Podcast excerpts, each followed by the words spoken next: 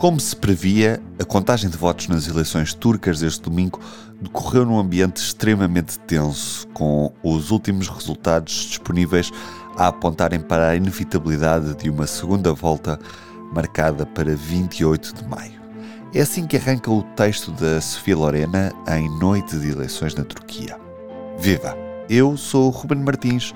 e hoje o P24 está de olhos postos no gigante entre a Europa e a Ásia. Sofia Lorena está comigo, esteve nesta noite a acompanhar os resultados. Vamos ouvir a conversa com ela que tive nestas últimas horas, quando o atual presidente turco, Erdogan,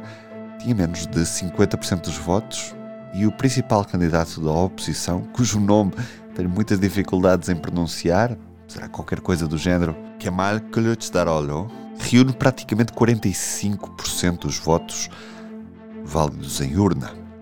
Estamos a falar de um apuramento ainda provisório. Sofia Lorena na hora que estamos a falar, e, já é quase meia-noite em Lisboa, uh, vemos que os resultados oficiais a que temos acesso mostram que o atual presidente turco não chega aos 50% do, dos votos necessários para ser eleito à, à, primeira volta, ainda falta apurar cerca de 4%, pouco mais do que isso, e Erdogan tem 49,5%. Estes números são fiáveis, podemos dizê-lo, até porque ao longo deste domingo fomos assistindo à oposição turca a, questionar a legitimidade destes resultados. Os números podem ainda sofrer alterações. Uh, apesar de tudo, e apesar de todos os protestos e de todas as, toda a contestação que a oposição está, está a fazer em relação aos resultados, começa a ser previsível que, de facto, uh, a Turquia se encaminhe para uma segunda volta das presidenciais, que não haja um vencedor declarado e que os turcos tenham que voltar às urnas no, no, dia 28 de maio. O que a oposição diz é que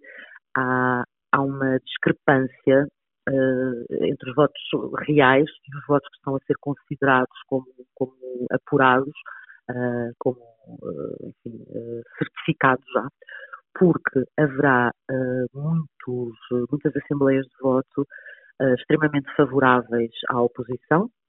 uh, onde o AKP, o partido do Presidente Erdogan, está a uh,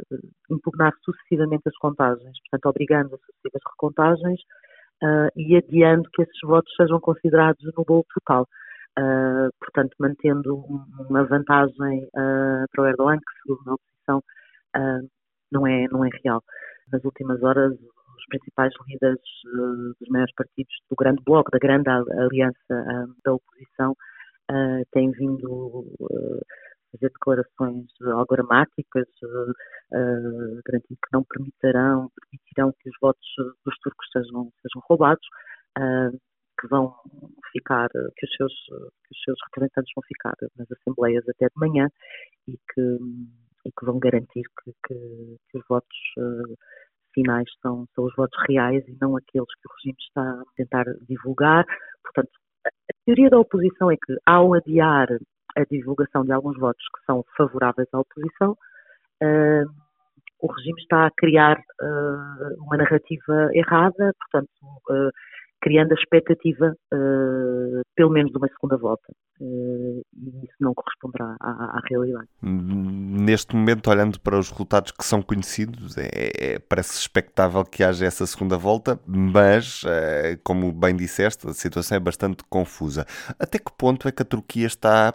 preparada para uma nova campanha eleitoral e uma segunda volta de eleições? E até que ponto é que Erdogan vai aceitar isso mesmo quando já vemos que está a impugnar uma série de, de, de, de apurações de resultados neste momento? É, é, difícil fazer previsões e perceber exatamente o que é que pode acontecer. Um, as opiniões divergem entre até onde é que Erdogan estará disponível a ir para evitar uma derrota no caso dela ser, dela ser, dela ser real, ou seja, para tentar uh, enganar os turcos e manter-se no poder. O que tem acontecido nos últimos anos na Turquia, uh, onde há um sistema uh, eleitoral, enfim, com bastantes garantias, mas que foram sendo, foram sendo, foram desaparecendo à medida que o, que o regime, que é quase um regime de um homem só, foi começando a controlar eh, todas as instituições, incluindo o, Conselho Supremo Eleitoral, que organiza e que supervisiona uh, o, processo, uh, o que tem vindo a acontecer, segundo a maior parte dos observadores, são, é fraude de pequena dimensão, aqui e ali. Estamos a falar principalmente das eleições municipais de 2019, quando terá havido uma tentativa de, de, de, enfim, de, através de um facto consumado, com os resultados que estavam a ser divulgados, apresentar o AKP, os candidatos do AKP como vencedores em Istambul e Ankara, quando na verdade os vencedores foram, foram, foram os candidatos do, do maior partido da oposição, do CHP. Uh, essa tentativa foi tão longe que o, o, Conselho Eleitoral acabou por ordenar uma repetição das eleições em Istambul. O que aconteceu aí, diz a oposição, dizia alguns observadores, deveria ter servido de, de, de lição a Erdogan, porque uh, passou-se aí de uma diferença de cerca de 13 mil votos entre o candidato AKP e o candidato do, do CHP para uma vitória esmagadora do candidato da oposição, que venceu por mais de 800 mil votos. Uh, portanto, a partir daí, e a partir de estratégias que já foram sendo usadas noutras, noutras eleições e que a oposição garante que estão a ser uh, novamente usadas aqui, como estas, estes recursos sucessivos, estes, uh, esta manipulação dos resultados que são divulgados, uh, primeiro, está-se a criar, está-se a criar a confusão e haver aqui espaço para eles perceberem exatamente o que é que aconteceu, uh, e agirem em função disso. O Erdogan não vai poder aparecer como vencedor à primeira volta, direi eu, porque isso era demasiado escandaloso. Um, as sondagens, eh, quase todas, há sondagens muito pouco fiáveis, algumas são relativamente respeitadas, uh, davam vitória ao candidato da oposição, admitindo uma segunda volta, ou, em alguns casos, colocando muito próximo de vencer à primeira, ou mesmo vencer à primeira, mas por uma, por uma margem muito curta. Uh, tendo isso em conta, e tendo em conta que o Erdogan parte de um apoio muito inferior uh, àquele com que chegou às urnas e muito inferior àquele que conseguiu em qualquer uma das inúmeras eleições que venceu na Turquia nos últimos uh, 21 anos. Uh, portanto, estamos a falar há uns meses, as sondagens lhe iam 30%, uh, quando agora, na última semana, as últimas antes da ida às urnas, um, davam-lhe 40, 44, 45, 46, 47, por aí. Uh, portanto, é muito complicado passar disto para uma vitória à primeira volta. Agora, a partir do momento em que, em que ficar claro que, que é inevitável uma segunda volta, tudo é possível, não é? Uh, há, há, o, que tem, de facto, uh, um controle muito grande das instituições e, e, e dos mídias e uh, até da internet, que muitas vezes uh, bloqueia as poucas publicações independentes durante a campanha foram várias vezes banidas, temporariamente, multadas por fazerem uma cobertura crítica ao presidente. Portanto, é, é, muito difícil e, acima de tudo, é um, é, é um, é um processo de muita ansiedade para a oposição e para os muitos turcos, nomeadamente da academia, que de facto um,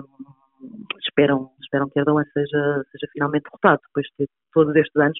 em que, em que os perseguiu a eles também. Sofia, gostava só que me apresentasses mais ou menos estas duas possibilidades que estão a votos ou que reuniram a maioria dos votos neste domingo. Quem é que são estes dois candidatos e o que é que os difere? Um deles já conhecemos de, um passado presidencial na Turquia, mas outro deles acaba por representar o, o rosto de uma união também de, de, da oposição na, na Turquia. Quem é que são estes dois candidatos e o que é que difere um do outro? O Erdogan, uh, portanto, apresenta-se já, já, já, já desde há algum tempo, uh, já não é apoiado só pelo seu partido, pelo, pelo AKP, pelo Partido da Justiça e Desenvolvimento, que é um partido que quando apareceu uh, costumávamos designar por, por pós-islamista, hoje em dia é mais comumente referido como conservador islamista, já não é apoiado só por esse partido, portanto tem uma aliança um bocadinho mais, mais alargada que inclui Uh, um partido da extrema-direita nacionalista, uh, kemalista, laico, que é o MHP, que foi um dos, um dos, um dos principais uh, inimigos, digamos assim, do, do AKP nos primeiros anos. E, e entretanto, também uh, mais alguns pequenos partidos nacionalistas, um partido de esquerda e, e mais islamistas. Um, do outro lado, Uh, temos uma, uma, coligação ampla, como nunca tinha sido formada na, na história política turca, uh, liderada pelo CHP, que é o partido uh, histórico, digamos assim, da República Turca, que este, que este ano cumpre 100 anos. O, o partido fundado por, por Mustafa Ataturk, pelo primeiro presidente da, da Turquia moderna, uh, Partido Republicano do Povo, que é uh, centro-esquerda, e que é liderado por este candidato presidencial, com um nome difícil de pronunciar, mas que eu vou tentar, é o Kemal uh, Kılıçdaroğlu, e depois é apoiado por mais cinco partidos. Ora bem, aqui nestes cinco partidos há de tudo. Uh, há inclusivamente um partido, digamos que mais islamista do que o AKP, é um partido que se formou mais ou menos ao mesmo tempo que o AKP, em, em, em 2001, quando o anterior partido islamista, o anterior principal partido islamista, uh, foi legalizado. E depois os seus grandes partiram-se em dois. os chamados reformistas fundaram o AKP e os islamistas mais, enfim, mais linha dura, mais radicais, uh, formaram, este, formaram este partido. Portanto, esta, esta grande aliança vai da extrema-esquerda à extrema-direita e depois conta ainda com o apoio do principal partido curdo, que não faz parte da aliança, mas que para as presidenciais apoia este candidato, apesar de, de apresentar os seus candidatos nas, nas, legislativas. Portanto, no fundo, estamos aqui a falar de uma, uh, tanto de um lado como do outro, de alianças de interesses. O, o MHP, uh, quando decidiu juntar-se ao, ao AKP, uh, enfim, não o fez por, por, uh, por simpatia uh, uh, ou por proximidade ideológica, fez por, por, por, porque sim, porque queria, queria chegar ao poder. e do outro lado temos uma série de partidos que alguns analistas descrevem como a chamada, mais uma das chamadas coligações arco-íris, em que basicamente aquilo que os une é a vontade enorme de, de derrotarem, derrotarem este homem que, que está no poder há, há, mais de 20 anos na Turquia, entre os anos em que foi primeiro-ministro e os anos em que foi presidente. Tanto o AKP primeiro como agora esta oposição o que fizeram nestes últimos 20 anos foi derrubar um bocadinho as barreiras uh, ideológicas e, e, tentar criar uma hegemonia a, a, a partir de, de blocos, uh, eh, um, ehm, tanto, tanto de um lado como do outro, uh, reclama-se uh, que se representa o povo, o povo conservador, no caso de Erdogan, ou o povo que tem que tem que tenta juntar todos, que o povo que não que é que é, que é realmente todos os grupos todos os grupos da, da sociedade turca quando hoje vemos o, os curdos a apoiar o CHP, uh, isto de uma coisa quase impensável, porque, porque os, enfim, os uh, sempre perseguiram os curdos uh, de uma forma absolutamente uh, enfim, dura, muito mais que o Erdogan que chegou a, a, a, estar a negociar, a estar a negociar com eles. Mas, mas são de facto dois blocos uh, que têm o país neste momento quase partido ao meio, porque o AKP e o Erdogan, apesar de tudo, apesar de um sismo devastador, apesar de uma crise económica uh, profunda, consegue manter um, o apoio de facto de uma, de uma parte muito considerável da, da população. Sofia, era este mesmo. Obrigado pelo retrato que nos deste da Turquia. Os resultados são para acompanhar em público.pt com desenvolvimentos ao longo desta segunda-feira, que certamente teremos reações das duas partes e a certeza ou não se a Turquia entrará numa nova campanha eleitoral para a segunda volta destas eleições presidenciais turcas. Bacia do Sado, maior catástrofe de sempre, já está à nossa espera, é o destaque fotográfico desta edição que nos dá um número quase mil nadadores salvadores que faltam para vigiar as praias portuguesas quando a época balnear arranca hoje de forma progressiva. O Algarve enfrenta algumas dificuldades. Eu sou o Ruben Martins, hoje comigo Sofia Lorena. Tenham um bom dia e até amanhã.